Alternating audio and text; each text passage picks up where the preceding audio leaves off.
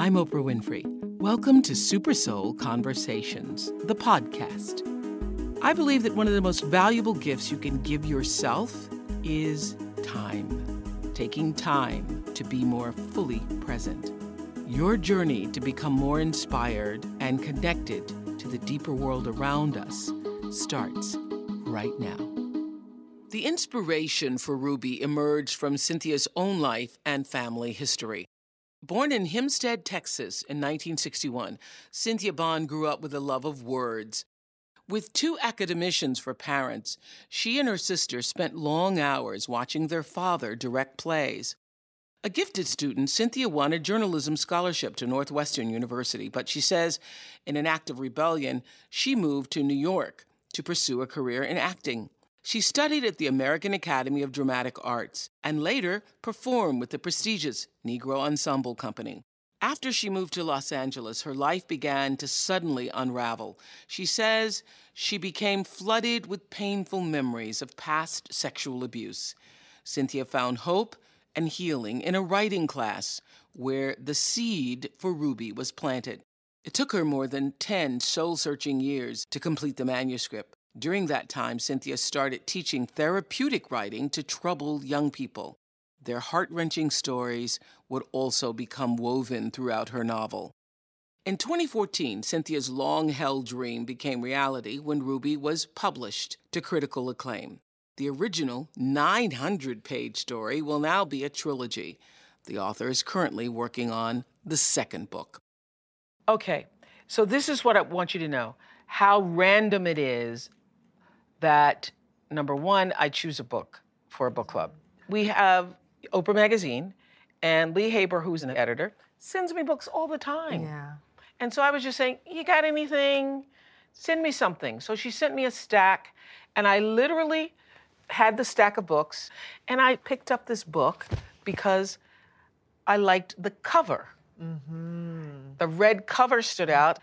Well, let me open it up, I said. And then, first sentence Ruby Bell was a constant reminder of what could befall a woman whose shoe heels were too high. And then, second sentence. And then, before you know it, I'd read 10 pages and I went, whoa! Actually, I put it down because it was too good. Oh my God. I put it down because it's too good. You know why? Because when something's this good, this delicious, this rich, this mm. full, you know your heart's gonna be split wide open. You're gonna open to new levels of experience. Mm-hmm. So, how did this book come to be for you?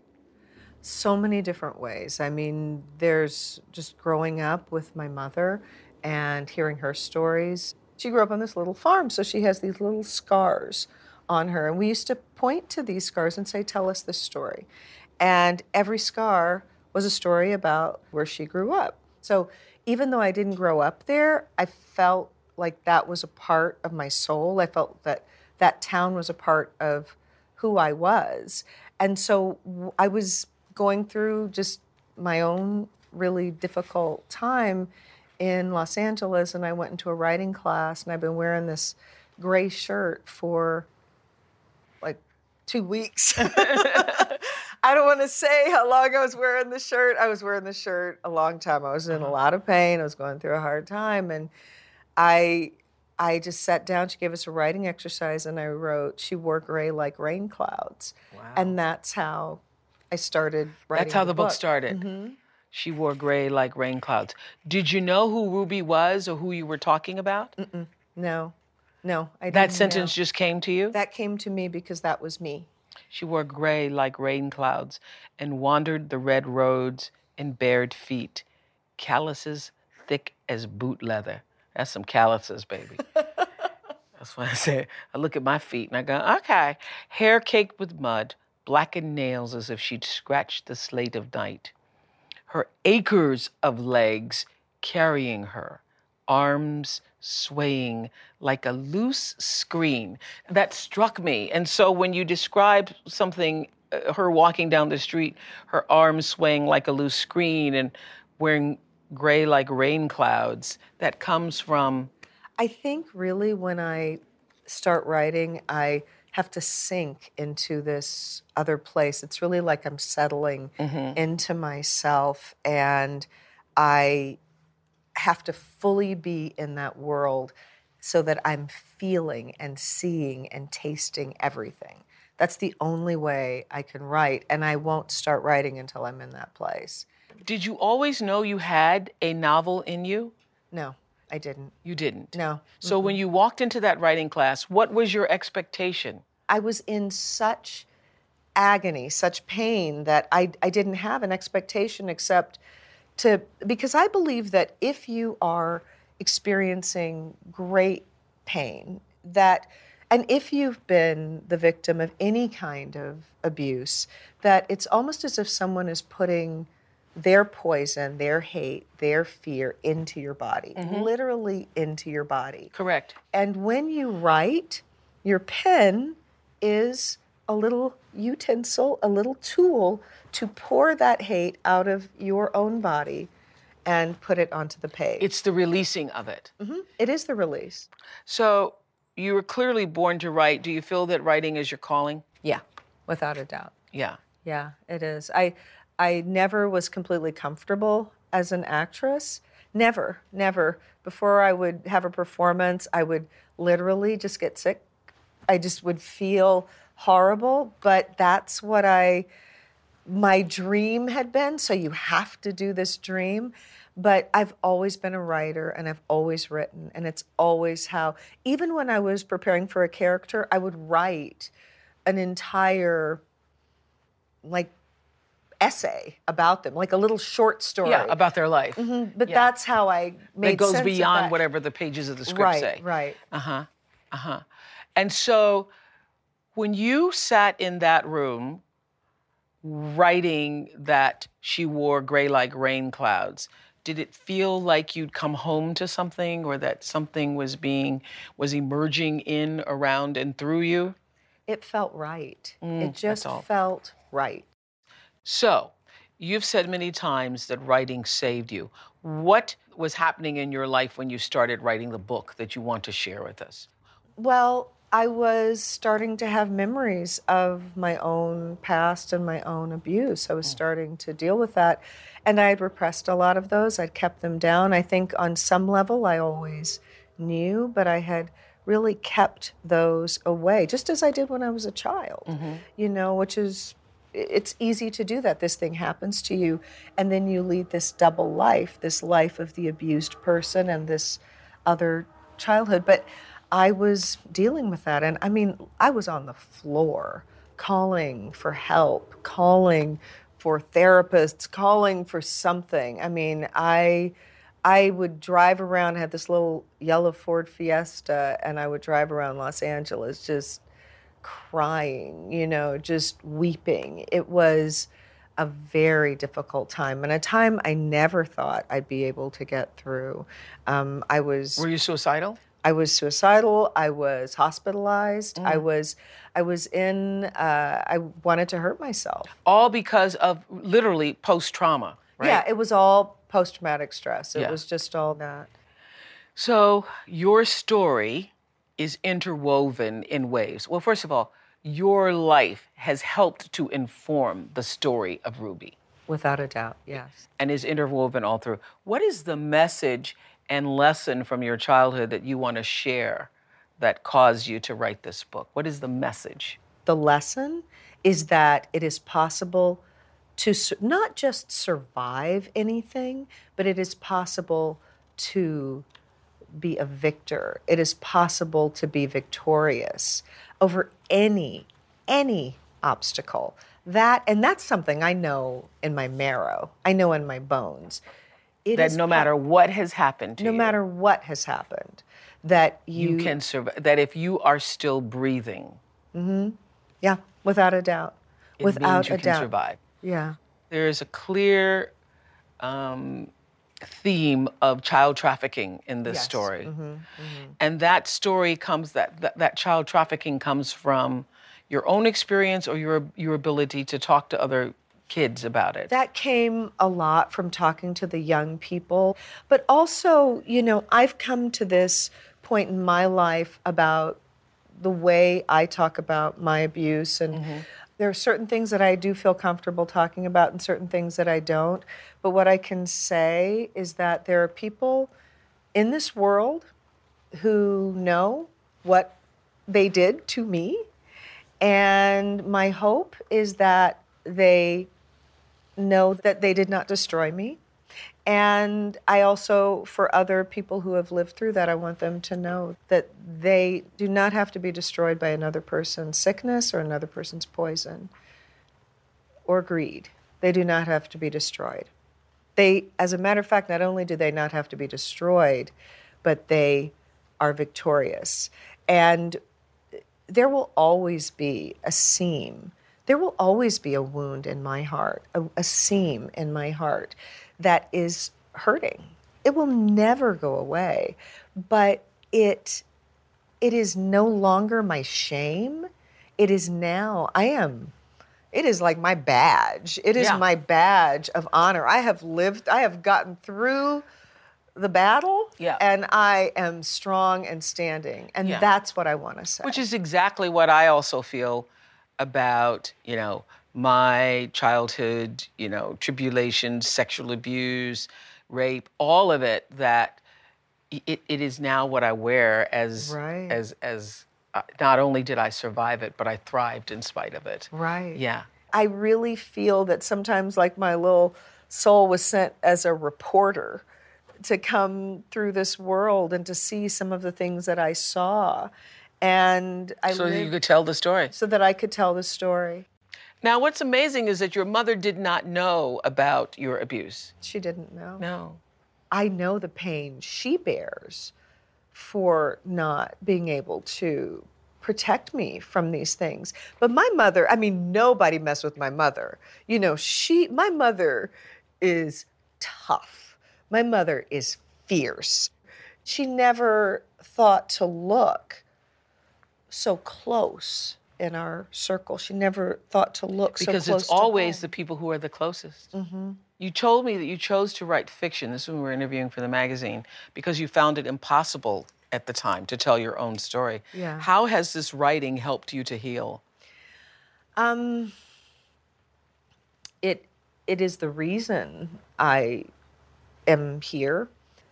At times, I felt that I, my mind, my spirit, all of it was like a fine gold necklace, and it was tangled. It was too tangled to ever parse apart. I never mm. saw how I was going to be able to do that, but I wrote. I just wrote. I wrote this book. And the writing helped you untangled the fine uh, gold necklace that is your life. It did. It did do that, and it was. I didn't know. Because we've how. all had that gold necklace with once it gets untangled. I've actually thrown one away because I just That's what- it is it is not worth me sitting here with a toothpick trying to because as soon as you get that part pulled out, there's another and then another Right, and right, another. right. But writing helped you to do the untangling Yeah. for your life. One of the things that you shared with me when we interviewed for O Magazine is that once you write it down, and this is so helpful, that's why even writing in a journal helps if mm-hmm, you're, mm-hmm, you know, not mm-hmm. not interested in being an author uh, or or a novelist. Um, that once you write it down, and once it's on the page, it actually leaves your body. It does. It does. And that's why the, the young people I've worked with for so many years, very few of them have dreams of Being a publishing writer. book.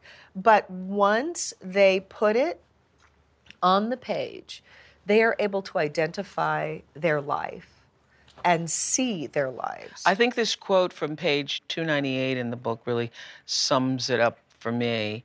If you're brave enough to live it, the least I can do is listen. If you're brave enough to live it, the least I can do is listen. Mm-hmm. That was my message. That was really my conversation with the reader. I was asking them to to listen, just to listen. How does bearing witness to another person's story actually help to transform us? Because you're not alone. Mm, You're not is it. alone. You're not alone. If you have another person with you who has seen it, he- they- you're you're no longer alone. Mm. And and also, I mean, bearing witness is a very powerful Oh, act. it's, it's amazing. to listen and to be there. I mean, that is an act of courage. that is also a spiritual practice. It is. Just it to is, bear it is, witness. to bear witness. To be with that person. Yeah. So I was asking the the reader to to just stay, to bear witness, and to bear witness to so many of these young girls who are in these rooms right now, as I speak. They are there. Yeah. I've never read anything like quite like mm-hmm. this. I've never read anything that opened up my soul in such a way that it put me in the space mm. of the pain, but yet mm. and also the space of the redemption also. Mm, thank you so Yeah, much for I saying mean, that. Thank it, it, it, it- I could I could weep. Oh, thank you so much. It's just a holy that. thing. It is a holy thing. It is a holy thing. Thank you for saying that. Yeah, it's a holy thing. Tissue, yeah. I'm, I'm crying because the book is so good. Ah, the book is so good. I know it's just no, it's more than good. The book is more than good, my friends. It's it's it's it's a holy, sacred act. And you would, I know it, a lot of people might challenge that because there's so many dark spaces in the book, but it's a mm-hmm. holy act to write it. It's a cleansing, it's a purification mm-hmm. for you to write it. Mm-hmm. When I was interviewing Sister Joan Ch- Chittister recently, she said that writing is a form of contemplation for her. Is writing a spiritual practice for you? It's completely a spiritual practice.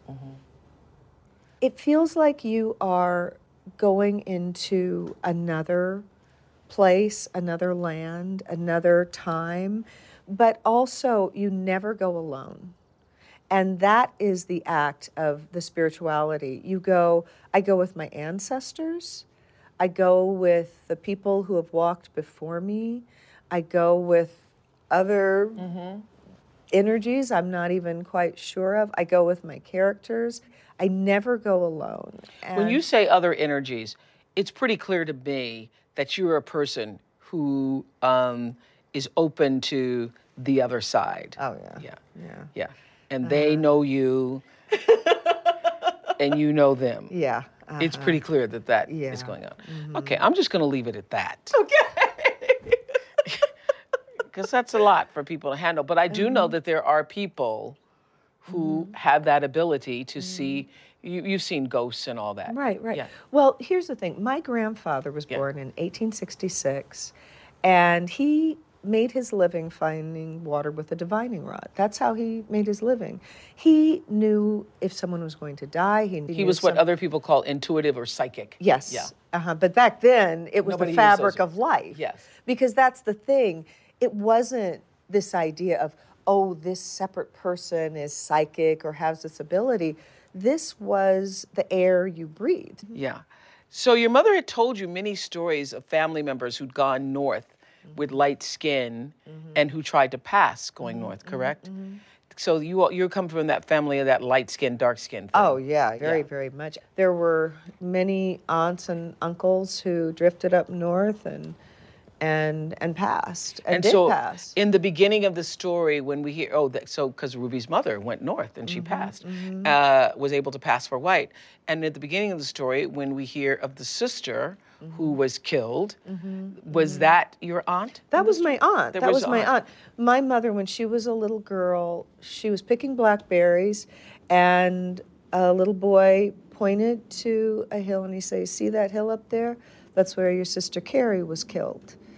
That's where she was killed." And she had never heard that story, and she went home and asked her mother, and she said, "Your father doesn't talk about this. We don't talk about it." But I did more research, but yeah, my aunt was probably in the late 30s. She was working for an all white family, and the husband took a liking to her. And in the book, I say he chased her all the way to Lonely, and once you make it there, ain't too many choices left. And she ended up being in a relationship with him, and the sheriff's sister told her brother, and he came with his deputies, and they took her and they took her two sisters they put them in a jail overnight and they took her out to a field and i can imagine what those men did to her And then they shot her over and over and over again. She wasn't big, and she was 18. Mm. She was 18, and my mother always wanted this story told. And I always wanted this story told because my grandfather never saw justice in his lifetime, never saw justice. And he used to see that man walking and never saw justice. But my mother, who was responsible for your he, she, for, for mm-hmm, your yeah mm-hmm. for and your aunt's mo- murder, yeah. right? And my mother said, "I always wanted to tell this story, and now that you have, I don't have to. Now that you've told it, I don't have to." Mm. Yeah, that's what she said. So I was able to tell that secret. Were you ever in a questioning place? Like, what kind of God could allow this to happen? Were you oh, ever angry yes. with God? Yeah. Oh yes, yes, mm-hmm. yes. I, I, I, yes. I am not meant to understand all of the workings of this world. I'm not meant to understand it. I'm here. I'm not meant to understand it, but I know for a fact that God is here that I am being protected, that I've been protected my whole life. And the thing about Ruby is that she found her sense of spirituality through nature. And that's what happened to me too. When I first moved to Los Angeles, I started dealing with this and I did not know how to drive. So I was riding on the bus and somebody had said, you know, find something to be grateful for. Find something you're grateful for. And I was like, there is nothing. I am sitting on the bus. I, there is nothing to be grateful for. And literally, I looked out of the window and I saw a tree, and it was green.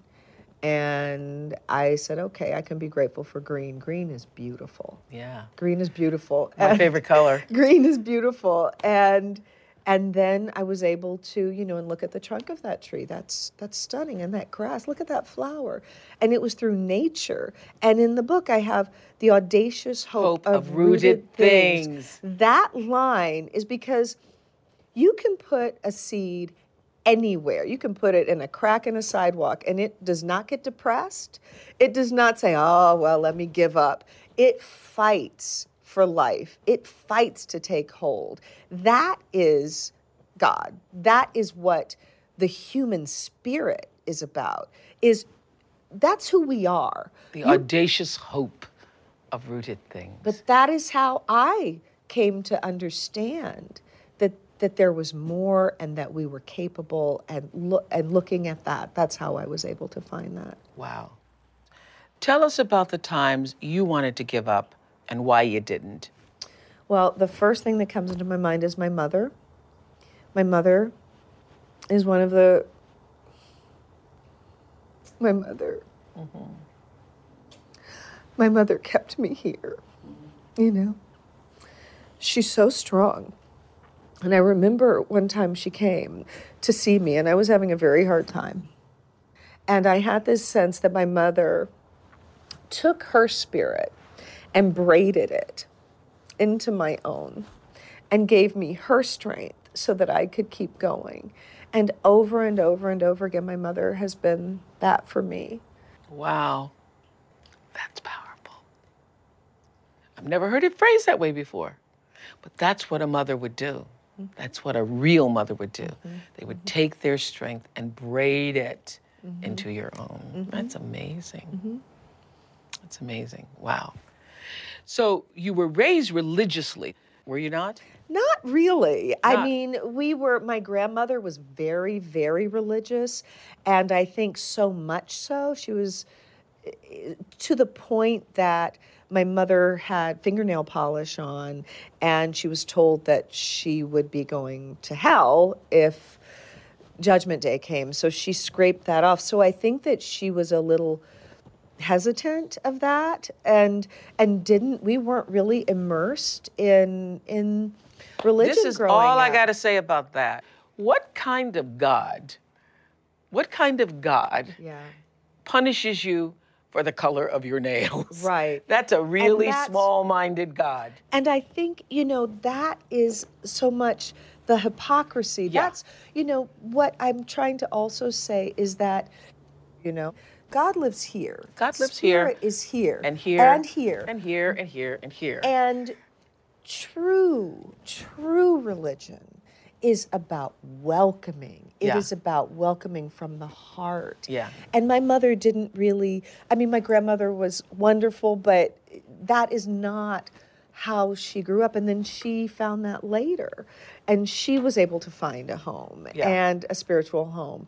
And so, but I had to find that kind of on my own. Mm-hmm, mm-hmm. Mm-hmm. Discover that God was bigger than the box that Yeah. people try to put him in Yes. or put it yes. in. Yeah. Yes. yeah. Yes. Yes. Yeah. Exactly. Exactly. You're not afraid to explore the dark side.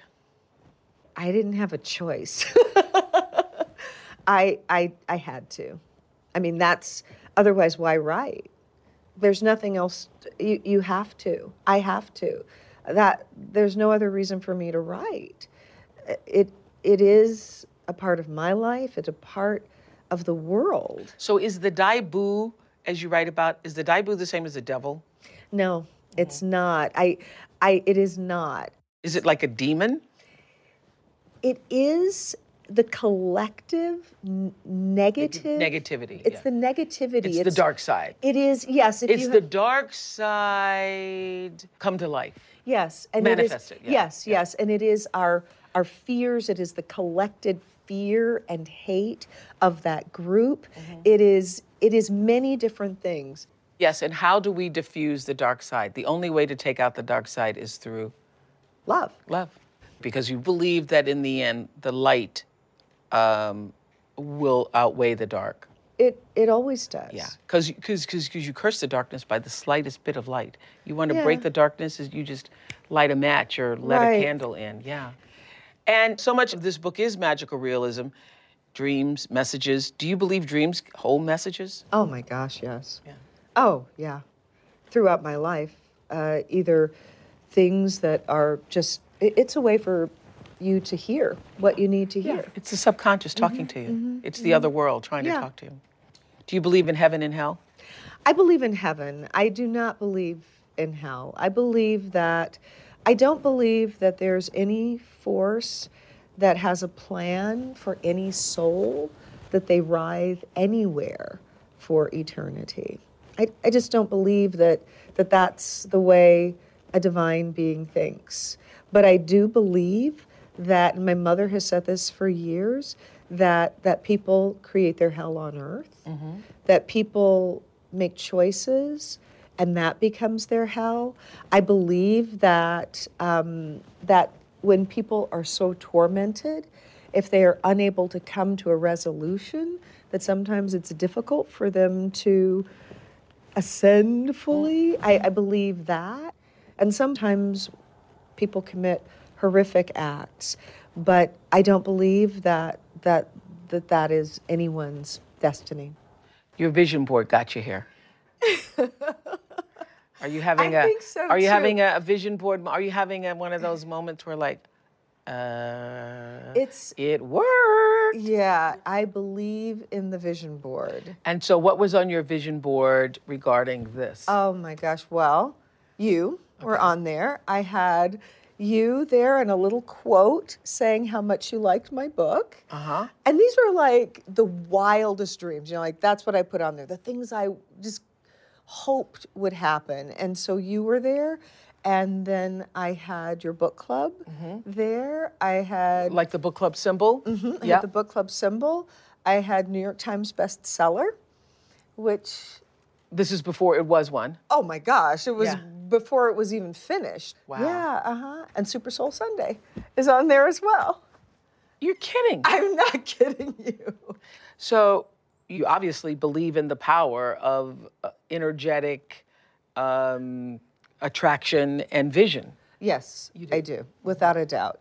And for those who are skeptical of that, I'd say do it anyway because just seeing something every day, you might think, oh, well, let me do a little something towards that. You Yeah. know? But for me, it really is you you create what is what surrounds you creates your world. And I it is my screensaver. So literally every single time I opened up my computer, that's what I saw. Every single time. Your vision board. Mm-hmm. So uh, you described the accomplishment of publishing your first novel as a dream that you'd held for over a decade. You had that vision board. You even had the New York Times. I was as happy for you making the New York Times. Thank you, everyone who's bought this book. Thank you for that, because I was as happy for you as though it, it, it had happened to myself. So now you say that this fulfilled the dream held for over a decade that somehow miraculously came to a weighted life. Yours mm-hmm. had been a weighted life. Mm-hmm. Mm-hmm. Now that have you been unweighted? Does getting on the New York Times unweight you? Um, I don't know, mm-hmm. really. I think that what it does, what all of this has been, when my father died, I spoke to him and I had this sense that there was this camera lens and it was opening. It was like an aperture. Mm-hmm. And that's what happened, and his spirit left. And when I had my daughter, mm-hmm. and in that room where I was giving birth to my daughter, it felt as if an aperture, that same aperture, that camera lens, it was opening. And I feel that right now. And I didn't know that could happen while you were living. I always thought that that happened when you died mm-hmm. and at birth, that doorway opening. And it is, this is, it's happening right now. And so I'm stepping into it. That is really the biggest challenge, mm-hmm. is stepping into it. Does it feel like what you imagined it to feel like? Because when you're creating the vision board and you say, oh, gee, I'd like to sell, write a book, sell a book, I'd like to sit on Super Soul Sunday, whatever that is. I'd like to be on the New York. Does it feel in any way like that? No. No. No. I didn't. I didn't know. There is this part of me that stands in awe. I'm in awe that this is happening. Mm-hmm. I have to tell you, I was in a state when I was reading this book. I was so taken by your words challenged in many ways. I wasn't sure because I feel a responsibility to mm-hmm. the audience. Mm-hmm. And I choose a book thinking, okay, let's say a million people pick up this book. Mm-hmm. I want the people to say, oh, I understand, Oprah, why you chose this mm-hmm. book. Mm-hmm. And I wasn't sure that a lot of people would be able to hear the story, accept the story, know the story. But then when I reached, I think it was page 298, where you talked about uh, if I can listen that line about mm-hmm. I can listen. Mm-hmm. If you can, if you've lived it, then the least I can do is listen. Mm-hmm. That's what convinced me that people can receive it however it is offered. You know, and so I just want to say I'm proud of you for the writing of it. Thank you so much. Thank you. Now that you've been able to tell the story and will be able to continue to tell the story, is there another dream for you? Oh my goodness. Well, you know, I have a lot of stories to write. I mean, when I was working on this story, mm-hmm.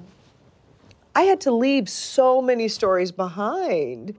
And so my dream really is to live long enough to tell all the stories I want to tell.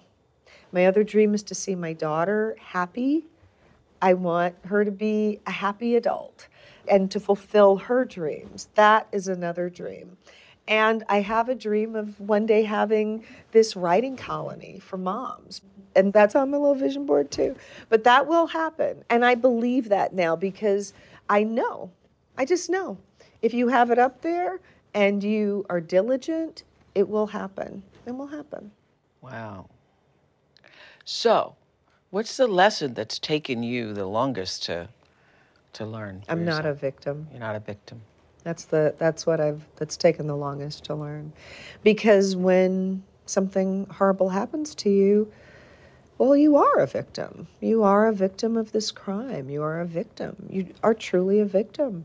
And when you are older and whether you remember it from the time you're young or whether you have these memories, you feel like a victim. I, I certainly did for years and years and years. What are you most grateful for now?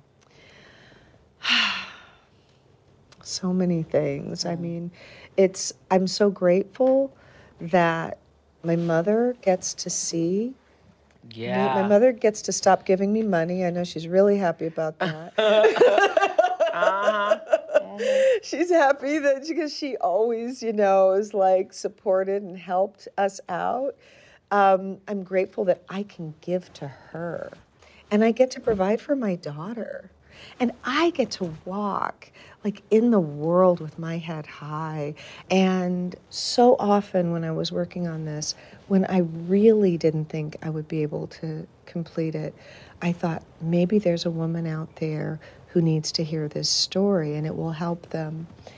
And now that's happening. Mm-hmm. And so that message being in the world and somebody knowing that, that is that is what I am eternally grateful for and will be grateful for when I am no longer on this planet.